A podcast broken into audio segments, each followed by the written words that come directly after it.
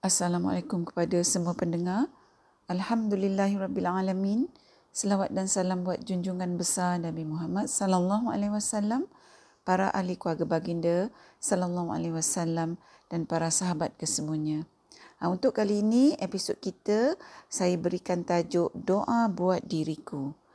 Ha, bagi episod kali ini kita akan terus mentadaburkan dua bahagian terakhir bagi ayat 15 surah Al-Ahqaf iaitu firman Allah yang bermaksud dan jadikanlah sifat-sifat kebaikan meresap masuk ke dalam jiwa zurat keturunanku.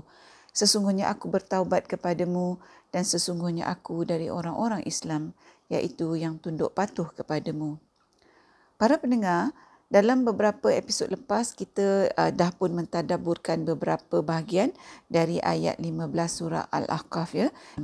Uh, jadi kalau kita lihat uh, terjemahan pekata bagi doa uh, Nabi Sulaiman alaihissalam ni, uh, kita boleh lihat bahawa Nabi Sulaiman alaihissalam meminta Allah menjadikan uh, untuk dia keturunan daripada orang-orang yang soleh. Uh, kalau kita tengok cara Nabi Sulaiman alaihissalam uh, berdoa ni, ianya sangat berbeza ya dengan cara kita berdoa meminta keturunan kita menjadi soleh. Selalunya kalau ibu bapa tu uh, berdoa, ibu bapa tu akan berdoa minta supaya anak-anak dia jadi anak-anak yang soleh. Kalau kita imbas doa kita, kita tak minta anak-anak kita jadi orang-orang yang soleh. Kita minta anak-anak kita jadi anak-anak yang soleh. Ha, kita pun selalu dengar kan kalau orang baru dapat cahaya mata, baru dapat anak, ha, maka ha, ramailah kenalan-kenalan kaum keluarga yang akan mendoakan supaya anak tersebut menjadi anak yang soleh.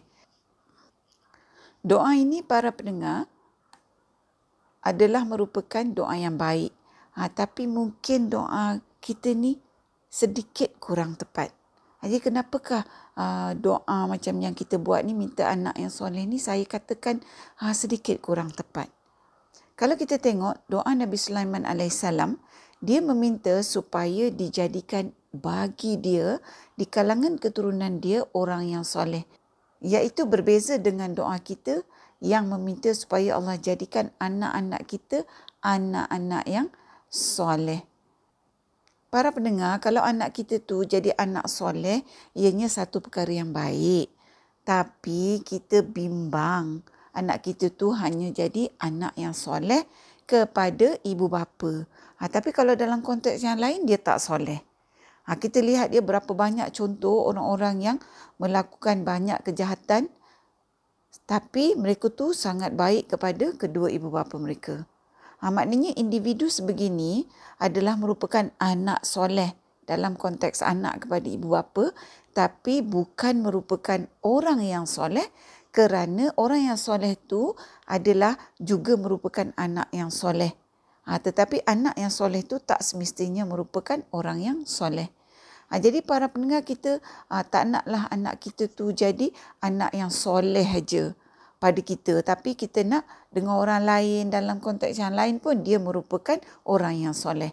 Ha, sebab itulah saya kata doa Nabi Sulaiman alaihissalam ni adalah dibuat oleh Nabi Sulaiman alaihissalam dengan penuh keprihatinan dan kepekaan yang terhasil daripada ketakwaan dan kebijaksanaan berfikir Nabi Sulaiman alaihissalam.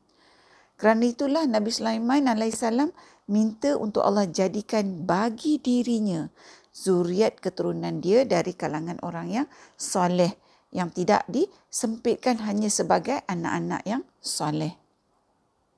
Para pendengar, apabila zuriat keturunan kita tu merupakan orang-orang yang soleh, ha, maka di mana saja zuriat keturunan kita tu berada, ha, mereka merupakan orang yang soleh bagi setiap konteks kehidupan. Ha, maknanya kalau dengan ibu bapa, anak-anak kita tu jadi anak soleh. Kalau dengan adik-beradik dia, dia jadi adik-beradik yang soleh. Ha, iaitu abang atau kakak yang soleh kepada adik-adiknya. Ataupun adik yang soleh kepada ha, adik-beradik yang lebih tua. Ha, begitu juga contohnya para pendengar, kalau sebagai anak murid, dia jadi anak murid yang soleh. Ha, kalau dia tu sebagai guru, dia jadi guru yang soleh. Ha, kalau dia naik bas, dia jadi penumpang, uh, dia jadi penumpang bas yang soleh. Dan kalau dia yang bawa bas tu, dia jadi pemandu, Ha, dia jadi pemandu bas yang soleh. Ha, kalau dia berjalan kaki, dia jadi pejalan kaki yang soleh. Dan kalau dia bawa kereta, dia jadi pemandu kereta yang soleh. Ha, dan kalau dia jadi pengikut, dia jadi pengikut yang soleh. Dan kalau dia jadi ketua, dia jadi ketua yang soleh dan begitulah seterusnya. Ha, jadi alangkah hebatnya dan beruntungnya seseorang tu apabila Allah mengurniakan pada dia zuriat keturunan yang merupakan orang-orang yang soleh. Baiklah para pendengar, saya nak ketengahkan satu lagi perkara daripada doa Nabi Sulaiman AS ni.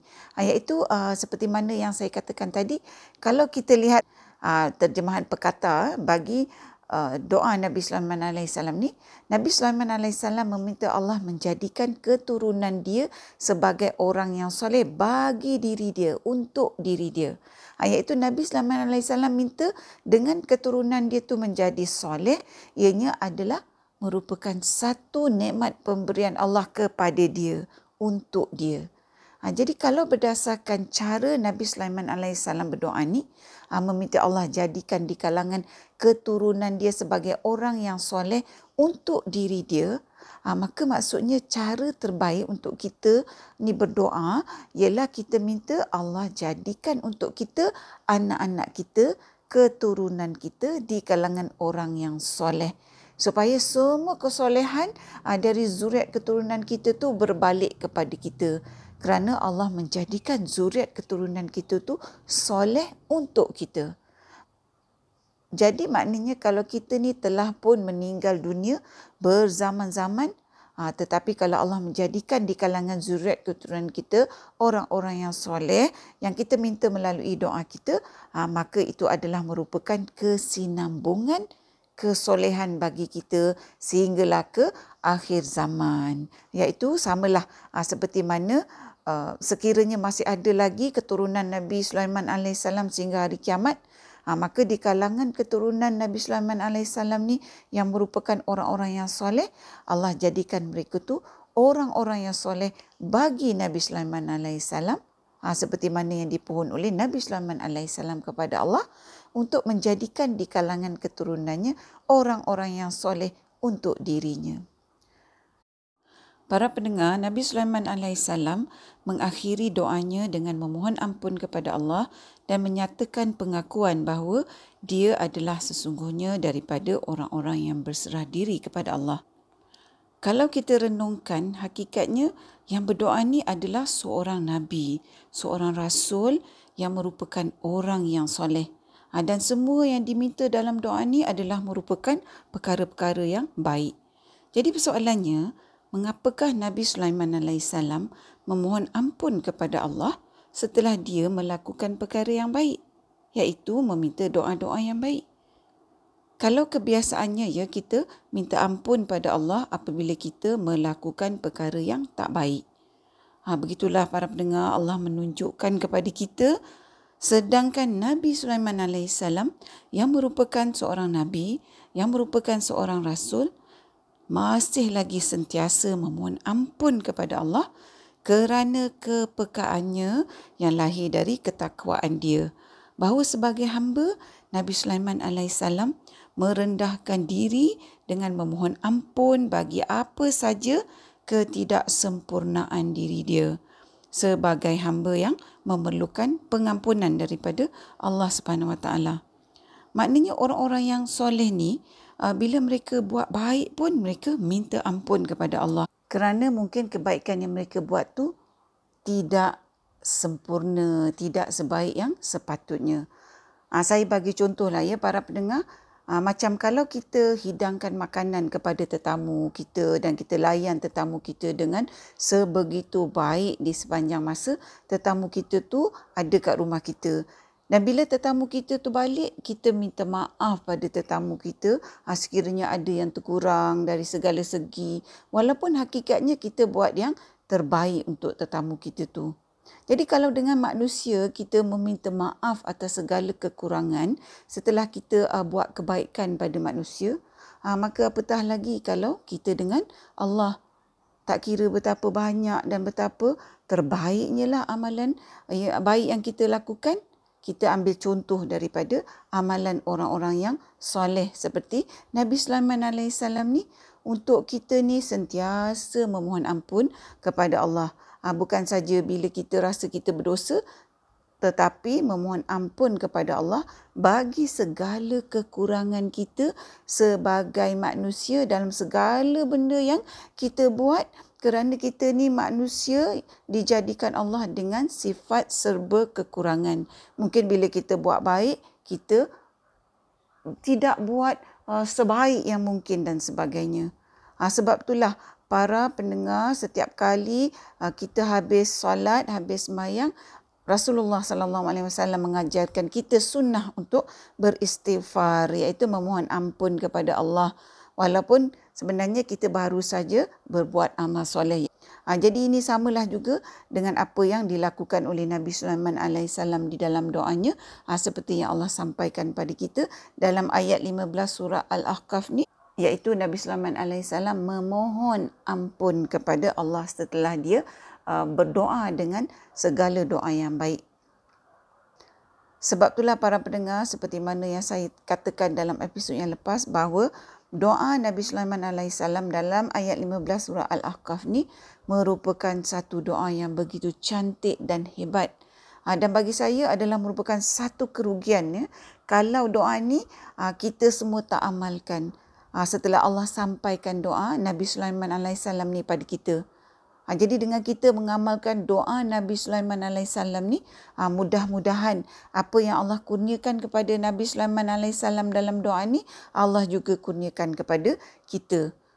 Allah sampaikan doa Nabi Sulaiman alaihissalam yang hebat ni kepada kita ha, sebenarnya untuk bantu kita supaya kita ni mengamalkan doa yang terbaik Ha, yang mana doa yang terbaik ni tak ada ruang dalam doa itu untuk syaitan memanipulasi doa kita tu ha, bagi tujuan syaitan tu nak menyusahkan, nak merugikan dan nak menyesatkan kita ni manusia.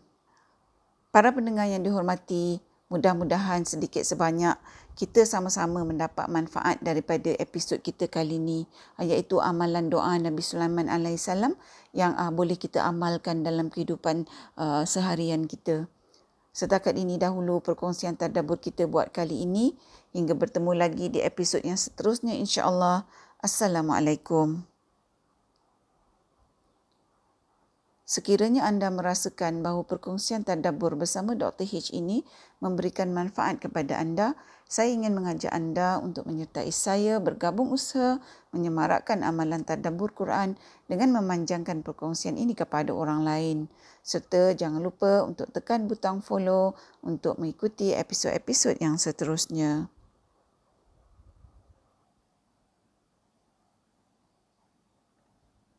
Dunia ini memenatkan. Dunia ini menyusahkan. Walaupun segalanya amat pelik Pasti Allah akan membalasnya. InsyaAllah